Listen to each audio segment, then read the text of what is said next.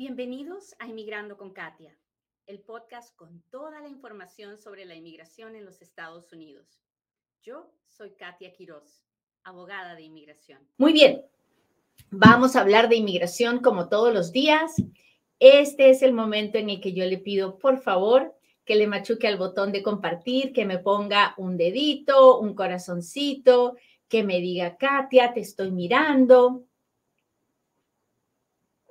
Usted sabe que a mí no me gusta mucho hablar de los proyectos de ley de reforma migratoria, pero quiero contarle de estos que, están que nos acaban de pasar entre ayer y, y hoy, para que usted se dé cuenta de cómo funciona la política y para que no ande ansioso, para que no ande creyendo que algo malo nos va a pasar. No, no.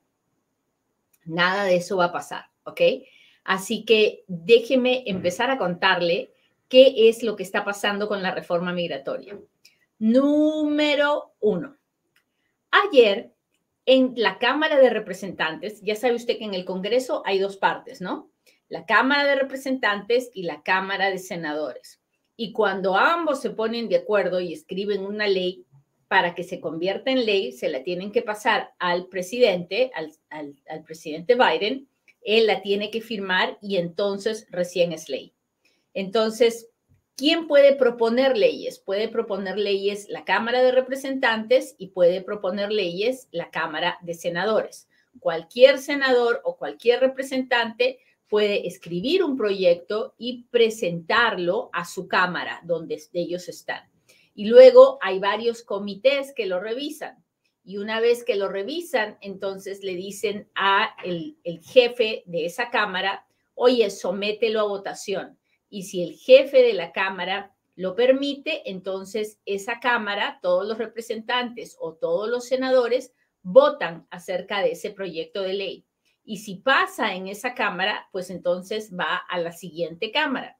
Y en esa otra Cámara también lo tienen que aprobar. Y si lo aprueban, recién pasa a las manos del presidente. Hasta ahí estamos claros. Así es como funciona un proyecto de ley que se convierte en ley. Cuénteme si me está entendiendo. Hola Martita, ¿cómo está? Sonia, Jorge. Hola Elvita, ¿qué tal? Mendoza, gracias, gracias. Hola Gerardo. Alma, buenos días. ¿Dónde está mi gente de TikTok y mi gente de Instagram? Hola, hola. Hola Rudy, muchas gracias por estar aquí. Pablo, Bélgica, Carmen, hola, gracias por estar aquí. MS Nena, ya se me antojó su café. No, no es café, es té de manzanilla, ¿sí lo puede mirar? yo no tomo café, no me lo va a creer, pero yo soy alérgica al café, entonces no tomo café nunca. No me acerco al café, pero tomo mucha manzanilla.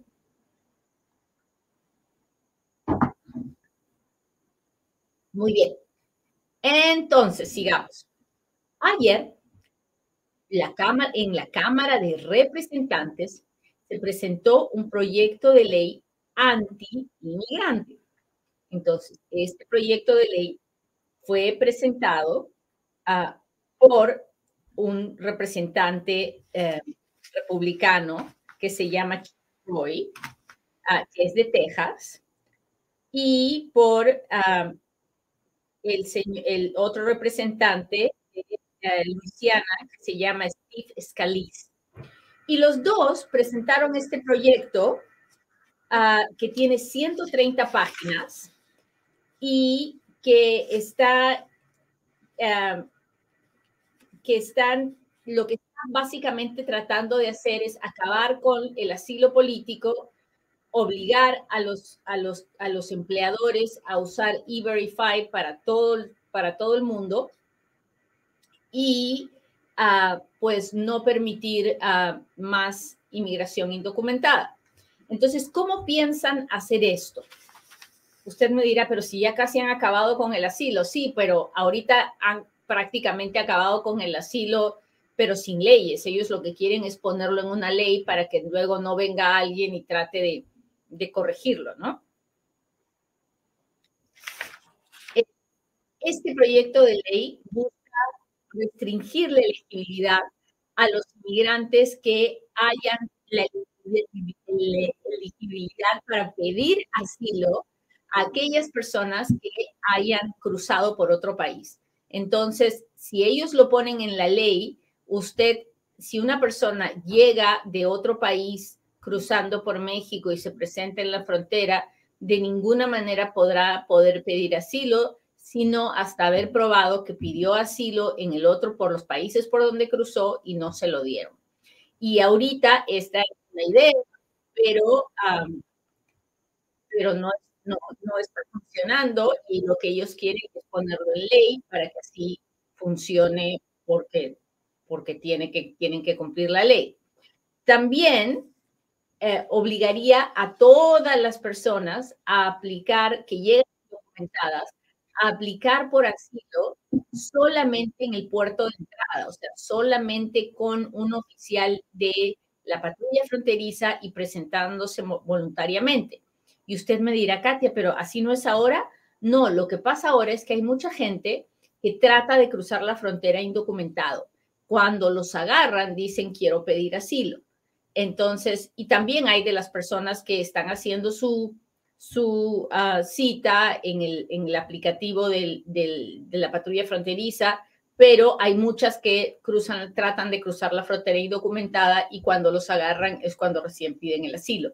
Entonces, de acuerdo a este proyecto de ley, eso ya no sería, si lo agarran tratando de cruzar indocumentado, sería simplemente sujeto de deportación y solo podrían pedir asilo los que uh, se presenten voluntariamente en la línea con el oficial de la patrulla fronteriza.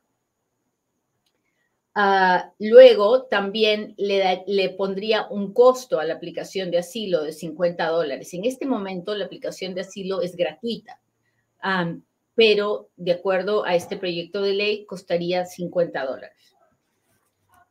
Luego, uno de los cambios que quieren hacer ya, ya, es que, no sé si usted lo sabe, pero los niños no pueden estar detenidos más de 20 días en la frontera cuando los, cuando los agarran solitos, ¿no? Ah, y también cuando los agarran con sus familiares. Por eso es que muchos familiares lograban cruzar antes de que los dejaran en México, lograban pasar para ser puestos en proceso de deportación porque venían con un niño. Pero ahora lo que quieren hacer en este proyecto de ley es eh, dejarlo por escrito en la ley que cuando un niño venga con su familia, el niño se quede detenido con sus familiares por el tiempo que sea necesario. O sea, no habrá la limitación de 20 días.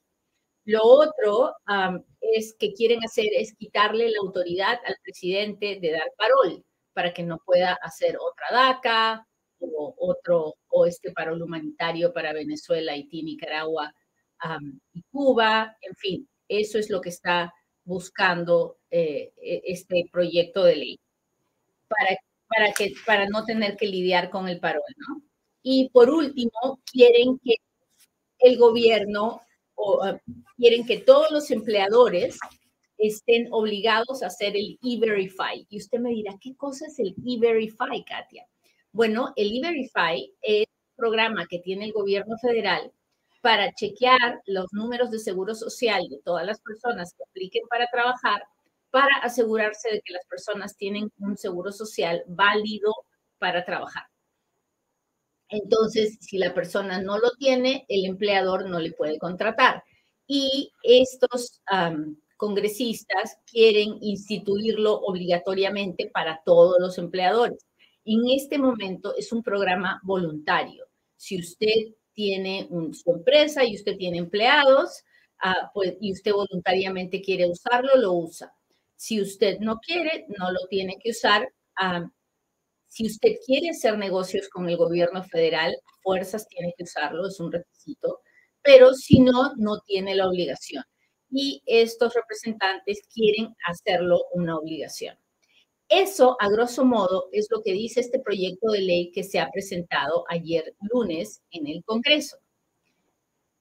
¿Hasta ahí vamos bien? ¿Me está, ¿Me está entendiendo? ¿Me ha escuchado todo lo que le dije? Cuéntemelo, cuéntemelo.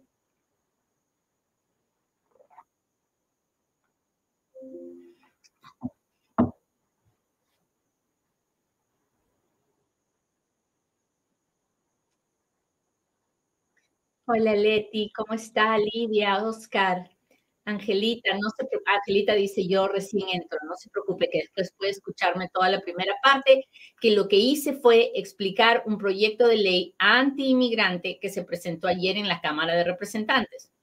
Pero como acá hay una contraparte, hoy día se presentó un proyecto de ley por el senador Bob Menéndez en la Cámara de Senadores. ¿Se acuerdan que les dije que el Congreso tenía dos cámaras? la de representantes y la de senadores. Pues en la Cámara de Representantes se presentó un proyecto de ley antimigrante ayer. Hoy día se presentó otro proyecto de ley pro inmigrante en la Cámara de Senadores. ¿Ok? Entonces, ¿de qué se trata este proyecto de ley? Bueno, el senador Menéndez uh, introdujo este, este proyecto de ley también para detener esta inmigración indocumentada de la frontera, pero de, de forma que las personas puedan entrar de una manera más ordenada. Lo que el senador Menéndez está proponiendo es que haya más caminos hacia la ciudadanía, a aumentar la ayuda humanitaria a otros países para que la gente no se quiera venir. Hay que ayudar en los países vecinos para que las condiciones mejoren. Ah, hay que incrementar el dinero que se presenta en las, e, el, dinero que se, se, pone en la frontera para, para, para deshacer, para aniquilar, esa palabra no es, para combatir a los traficantes de humanos, a los coyotes, combatir, esa es la palabra ya iba a decir una barbaridad. Bueno, entonces él lo que quiere es que se invierta más dinero en la frontera, pero no para levantar ningún muro, sino para acabar con quienes realmente promueven la inmigración indocumentada, que son los coyotes, que son los que finalmente se terminan haciendo millonarios a expensas de la vida de personas inocentes. Entonces, este proyecto de ley, además, quiere que se instituyan políticas que aseguren las fronteras sin quitarle la oportunidad a las personas que lo consideren de aplicar por asilo político. ¿Cómo? Bueno, este proyecto de ley quiere crear eh, conexiones con otros países para que las personas puedan iniciar sus trámites desde afuera antes de poder venir a los Estados Unidos y así no permitir que los coyotes sean los que se beneficien. Entonces,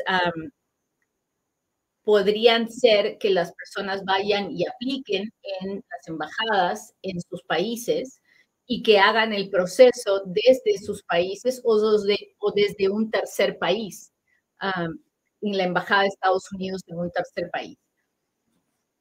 Luego también el senador Menéndez quiere poner en esta ley que los inmigrantes que cruzan la frontera indocumentados, cuando los ponen en proceso de deportación, que no necesariamente vayan a, los suban a un bus y los lleven a un bus y los lleven a estados donde es el gobernador de turno quiera, sino que se cree una agencia que se llamaría la Agencia de Manejo de una Emergencia Federal, para que sea la agencia la que determine a dónde llevar a esos inmigrantes porque ya tiene coordinaciones con ah, ciudades o pueblos que pueden estar necesitando de esas personas para ayudarles con, trabajo o para poder ofrecerles trabajo o porque necesiten llenar su población.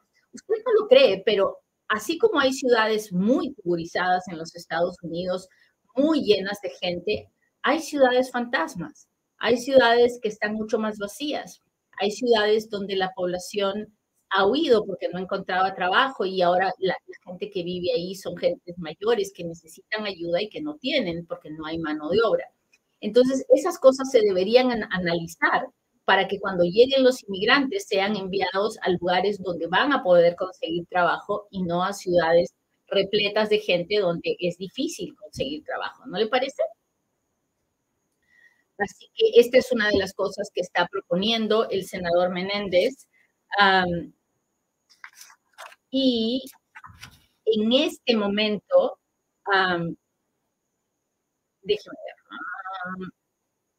también en este proyecto de ley quieren subirle el sueldo a todos los trabajadores de la patrulla fronteriza y también está pidiendo que se den nuevas visas, más visas para, para poder traer más empleados de acuerdo a las necesidades de cada estado. Entonces, si en un estado faltan camioneros, que se den visas para camioneros. Si en otro estado faltan ingenieros, que se den más visas para ingenieros. Si en otro estado, y así, dependiendo de la necesidad de cada estado, ah, el, senador propone que deberían darse más visas para contrarrestar las necesidades del estado y que podamos seguir avanzando. Ah, también en este proyecto de ley se daría la ley para los Dreamers ah, para que pudieran ya obtener una residencia legal y luego la ciudadanía. Y ya, les, ya les dije subirles los sueldos a los trabajadores de la patrulla fronteriza. Entonces, el proyecto de ley de ayer, un proyecto antimigrante, el proyecto de ley de hoy día es un proyecto pro-inmigrante que no se pare, los uno y el otro no se parecen en nada. El proyecto de ley de la Cámara de Representantes, que es antimigrante, es probable que pueda pasar con el voto solamente de los eh, republicanos, los representantes republicanos. El proyecto de ley de los senadores puede tal vez pasar con el voto de los demócratas y de algún, de alguna ah, senador republicano. Pero el asunto es, ¿son viables? ¿Van a pasar en la otra cámara? Porque recuerde, puede ser que pasen en, una cámara, pero para convertirse en ley tienen que pasar en las dos cámaras. Ahí está que no sabemos el asunto, ¿no? Entonces, por esa razón, yo generalmente no le ando contando cada proyecto de ley que sale, porque al final no pasa nada con ellos. Pero en este caso, quiero contarles lo que está pasando porque que vean cómo funciona la política. Eh, eh, vamos a empezar eh, la época de elecciones y nuevamente este tema de la inmigración sale una vez más a la palestra, se convierte en el caballito de batalla de un candidato y del otro. ¿En realidad pasará algo con estos proyectos de ley? No lo sé. No lo sé. Creo que en época de elecciones nunca se ha visto que hagan una ley de las que son necesarias, porque son, son temas que necesitan para colectar votos. Así que sería un milagro de Dios, pero los milagros existen, yo creo en ellos. Así que nunca dejo de orar y de pedirle a Dios que algo bueno suceda. Ahora, se pueden juntar estos dos, estas las leyes, se pueden sacar algunas cosas de una y otras cosas de otra, así es como negocian los políticos, pero ojalá y se pudieran rescatar por lo menos las cosas más importantes del proyecto del senador Menéndez. No sabemos si ninguno de los dos tiene la capacidad de ser aprobado en base a lo que dicen los especialistas, pareciera que no, pero nada está dicho en política, solo lo que vaya a pasar. Así que ni se asuste por el proyecto de ley antimigrante, ni se llene de, de emoción por el proyecto de ley proinmigrante, porque en este momento solo son eso, proyectos. ¿Es importante conocerlos? Sí. ¿Por qué? Porque nos da ideas de hacia dónde puede ir la ley en que salga, porque algún día va a salir. Esta situación no se puede aguantar por mucho más tiempo y es para siempre definitivamente no lo es. Por eso, mientras esperamos que pase algo definitivo, debemos de tomar idea del mensaje que estos proyectos de ley nos dan. Número uno, haga sus impuestos. Hoy es el último día de esta temporada de impuestos, así que no se olvide de llamar a Futuro Tax al 702-483-6555 o entre a la página web de Futuro Tax y haga sus taxes con nosotros. Si se le pasó la fecha y no los hizo, no se duermen sus laureles, como decía mi abuela. Llame a Futuro Tax y haga sus taxes aunque sea tarde. Si usted va a recibir un reembolso, no importa que esté tarde. Si usted tiene que pagar, bueno, ahora va a tener que pagar un poquito más porque va a tener que pagar penalidades e intereses. Así que mucho ojo con eso. Muy bien, muchachos, pues ya les conté lo que está pasando. Ahora sí, háganme sus preguntas porque ahora es cuando Katia responde.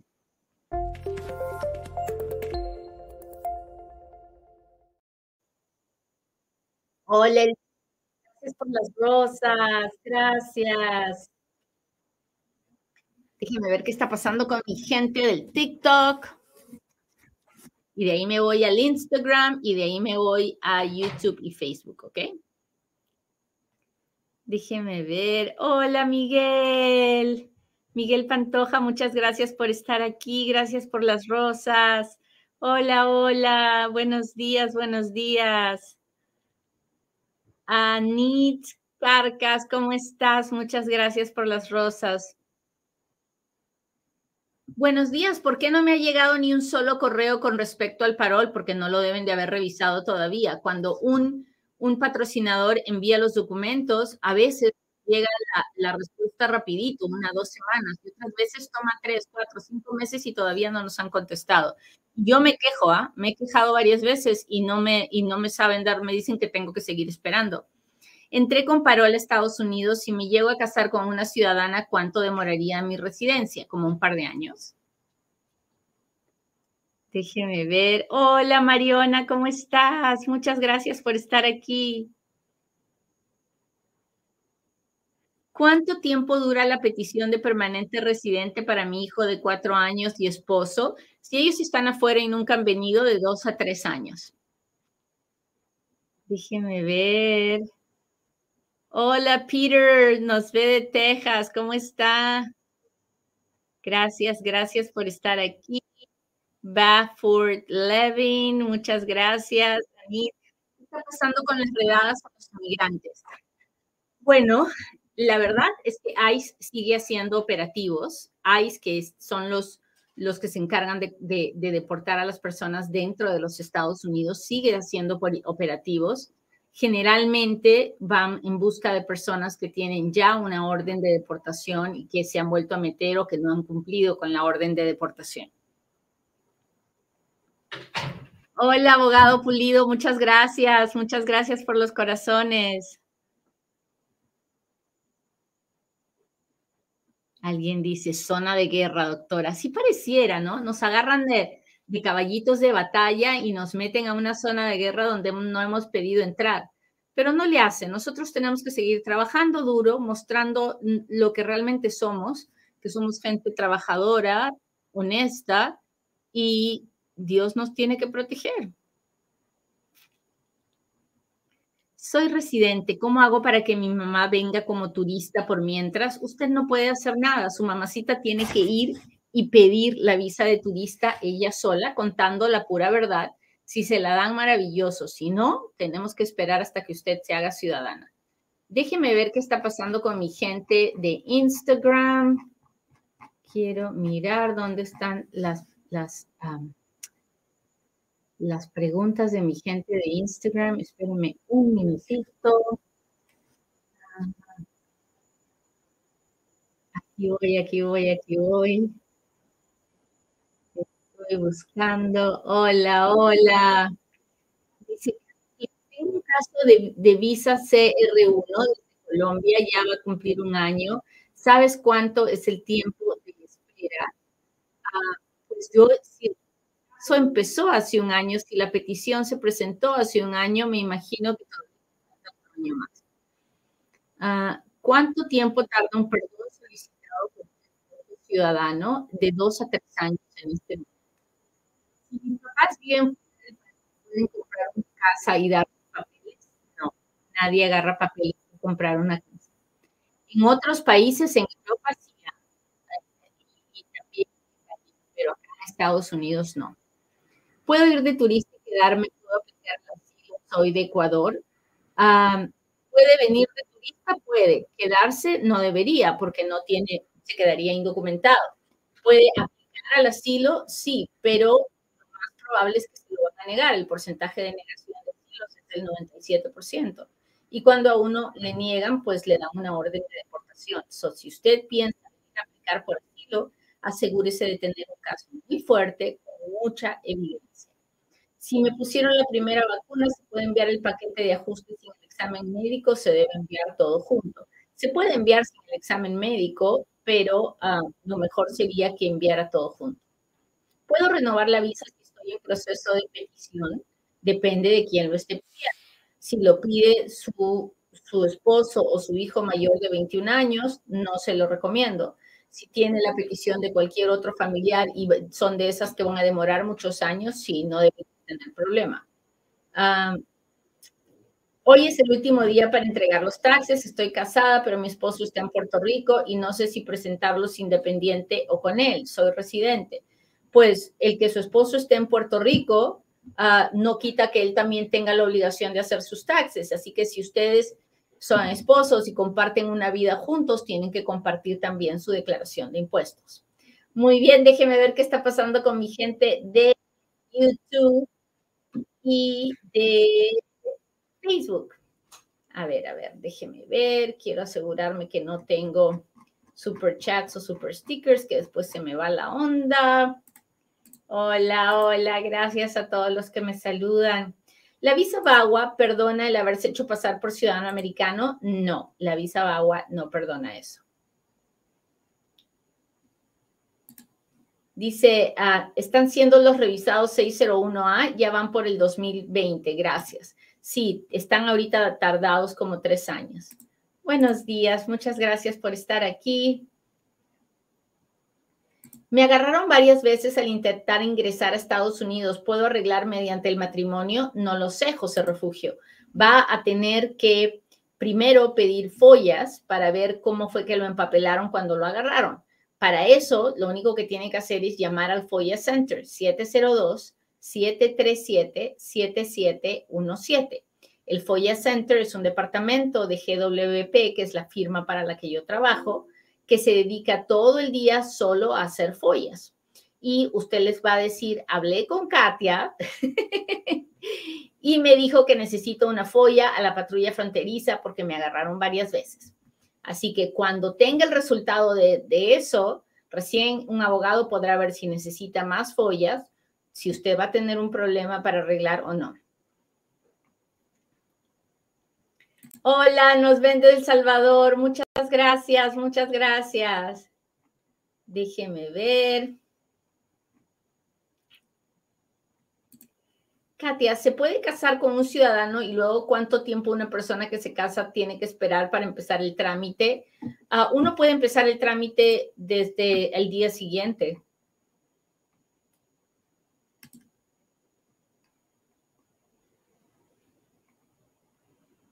¿Cómo va el TPS para los nicaragüenses? Pues estamos en eso, estamos en negociaciones, pero ahorita no, no, no se mueven, estamos esperando.